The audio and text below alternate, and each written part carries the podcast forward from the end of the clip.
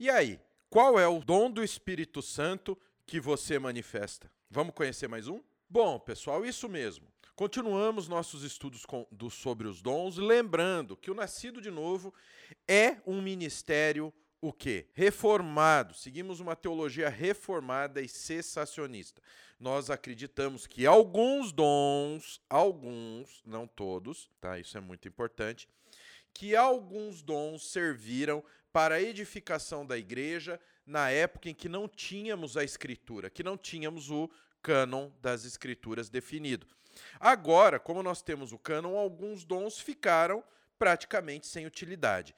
É essa a posição dos cessacionistas. Não é que a gente é geladão a ponto de achar que o Senhor não faz nenhum milagre hoje. Muito pelo contrário. Nós acreditamos em milagres e acreditamos principalmente que o fato de sermos salvos é um milagre. Mas a questão é essa. o pastor Raul é reformado. Mas o seminário Nascido de Novo, ele é interdenominacional. Nosso curso Bacharel Livre em Teologia, onde você vai aprender do básico ao avançado da Bíblia, ou seja, você vai aprender o que é a Bíblia, como ela foi formada. É, você vai aprender a responder para um ateu que te falar: não, a Bíblia foi escrita por homens. Sabe como você aprende isso? No nosso curso, que ela não foi escrita por homens. E como você vai provar isso? Você aprende no Bacharel Livre em Teologia do Nascido de Novo, do básico ao avançado. 86 matérias em 14 módulos. Isso mesmo. O link está aqui na descrição você faz o nosso curso com desconto, ou seja, em vez de pagar R$ 196,97, você paga R$ 177,27. Tá? E ainda ganha um curso de capelania, onde você tem certificado histórico e credencial de capelão, para você poder exercer a, ca a capelania, que é o quê? Que é justamente dar apoio espiritual para quem precisa. Então, vamos parar de de conversa, tá? Lembrando que o bacharel livre em teologia do nascido de novo é interdenominacional. Você não vai entrar para virar calvinista e nem o calvinista vai entrar para virar arminiano. A gente vai, vai ensinar você a chegar à conclusão das coisas. É, isso bate no suporte do microfone, pastor, isso mesmo. Né? É que eu tô velho, pessoal. Vocês sabem que velho é assim mesmo, né? Então vamos lá, vamos para nossa tela, vamos dar uma olhada no Logos Bible Software e vamos continuar olhando o quê? vamos continuar aí, vamos continuar olhando o Logos, vamos, vamos ver o estudo que eu preparei para vocês. O dom que nós vamos trabalhar hoje talvez seja o dom assim mais negligenciado da Igreja de Cristo. É, porque quando, fa quando fala em dons, o que, que você quer? Não, eu quero ser um pastor. Ah, fala em dom, cara, não, eu quero ser um mestre. Não, eu quero ser profeta.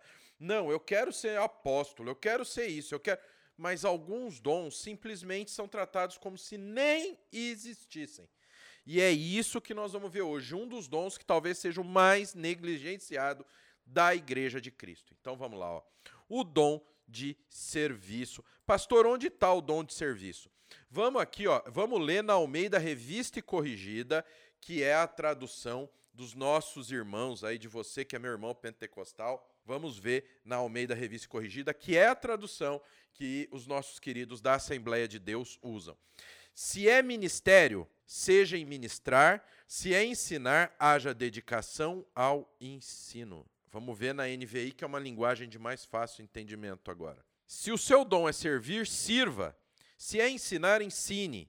A palavra serviço no grego é qual, pessoal? É uma palavra muito conhecida, de onde vem o termo diácono, que é o, o termo diaconia é uma palavra geral para ministrar ou servir os outros. Ou seja, o serviço, o serviço de tomar conta dos outros. Em uma época onde as pessoas tratam Cristo como alguém que está aqui para nos servir, imagine então o que, a, o que as pessoas não aprontam com o seu irmão. Né? A palavra é usada em aspecto amplo, se refere a ministrar e servir aos outros em geral. Uma amostra dos usos dessa palavra indica. Vamos ver agora algumas passagens.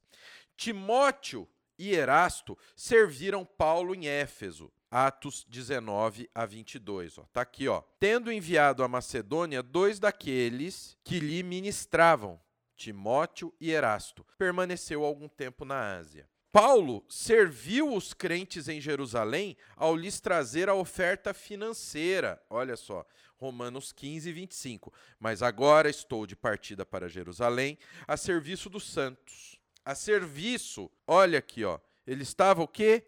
A serviço dos santos. Aqui, ó, coloquei em verde para a gente entender. Ó, Igreja da Judéia, a serviço dos santos. Onesíforo serviu em Éfeso. O Senhor lhe conceda naquele dia achar misericórdia da parte do Senhor. E tu sabes melhor do que eu quantos serviços me prestou, ó os serviços aqui, ó. Me prestou ele em Éfeso. Onesíforo, on, Onésimo, poxa, não é o Onesíforo, ele deve ser parente, né? É o Onésimo. Onésimo foi útil para Paulo quando ele estava na prisão. Filemão 13. Eu queria conservá-lo comigo mesmo para, em teu lugar, me servir nas algemas que carrego por causa do evangelho. Os crentes hebreus mostram atos de bondade. Ó, Hebreus 6:10. Porque Deus não é injusto para ficar esquecido do vosso trabalho e do amor que evidenciastes para com o seu nome, pois servistes e ainda servis aos santos.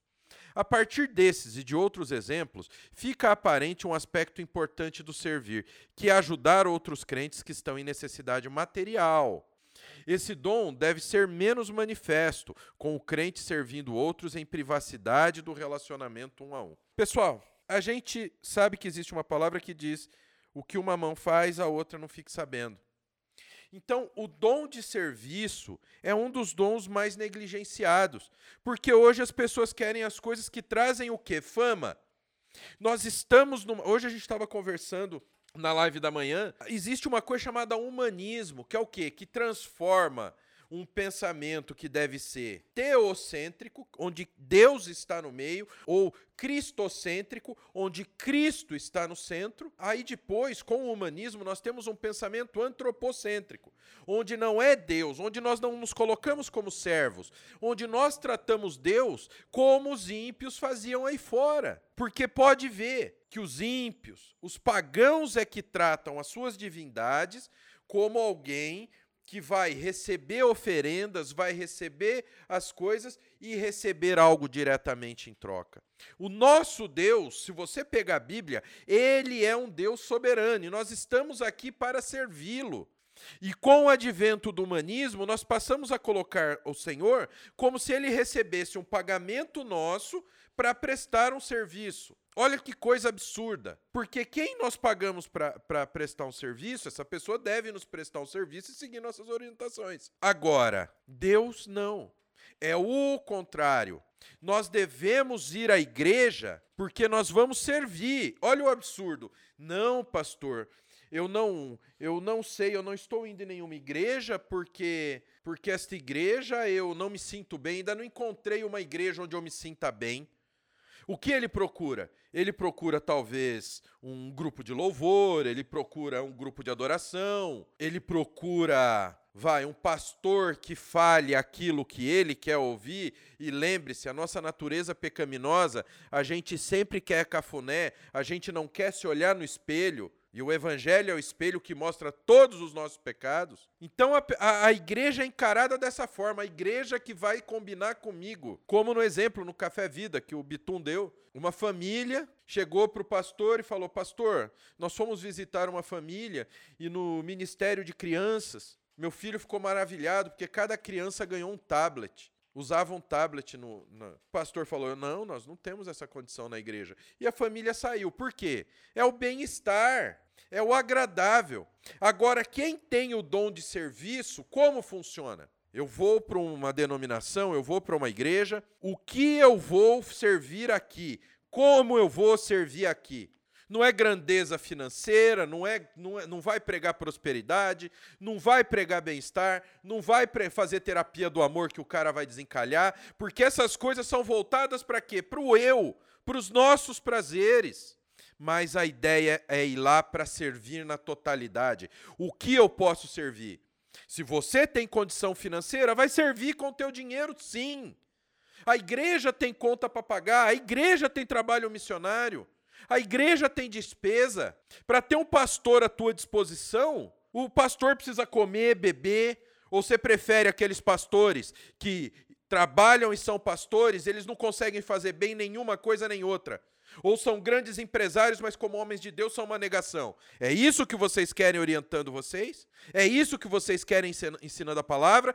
Ou vocês querem um, um homem com a vida dedicada no estudo da Escritura, no estudo das coisas de Deus, pronto a ajudar e a cuidar do ministério, a cuidar daquela igreja, a guiar e proteger, como nós vimos no, no dom de pastor e mestre. O dom do serviço é você ver naquela na igreja o que você pode ajudar. Pastor, a única coisa que eu posso fazer é lavar o banheiro. Então vai lavar o banheiro. Pastor, a única coisa que eu posso fazer é ajudar a arrumar as cadeiras antes do culto ou depois do culto. Vá arrumar as cadeiras, é o serviço. Aquele que tem o dom do serviço, ele queima no coração dele a necessidade de fazer algo pela igreja de Cristo. Ah, e o senhor tem o dom de mestre, o senhor tem o dom de profeta? Não, eu tenho o dom do serviço, que eu estou trabalhando para a igreja de Cristo. Eu deixei a minha profissão secular para fazer a obra de Cristo, porque eu não consigo fazer de outra maneira. Então, esse deveria ser o dom mais buscado por nós. O dom mais buscado, mas não. Hoje se buscam dons que trazem status, não dons que realmente servem o Senhor. Então, o dom de serviço, o dom de, de trabalhar como um louco pra, pelas coisas de Deus, esse dom continua hoje, pessoal. Esse dom está vivo hoje. Então, que esse talvez seja o dom que nós mais venhamos procurar. O que nós mais venhamos procurar seja esse dom, que é o dom de servir na casa do Senhor. E você, que não encontrou uma igreja, olha na igreja o que você vai fazer por ela, não o que ela vai fazer por você. Amém? Então é isso. Aqui na descrição você tem o link para o Bacharel Livre em Teologia do Nascido de Novo, com desconto. E até a semana que vem com mais um Nascido ESC. Deus abençoe.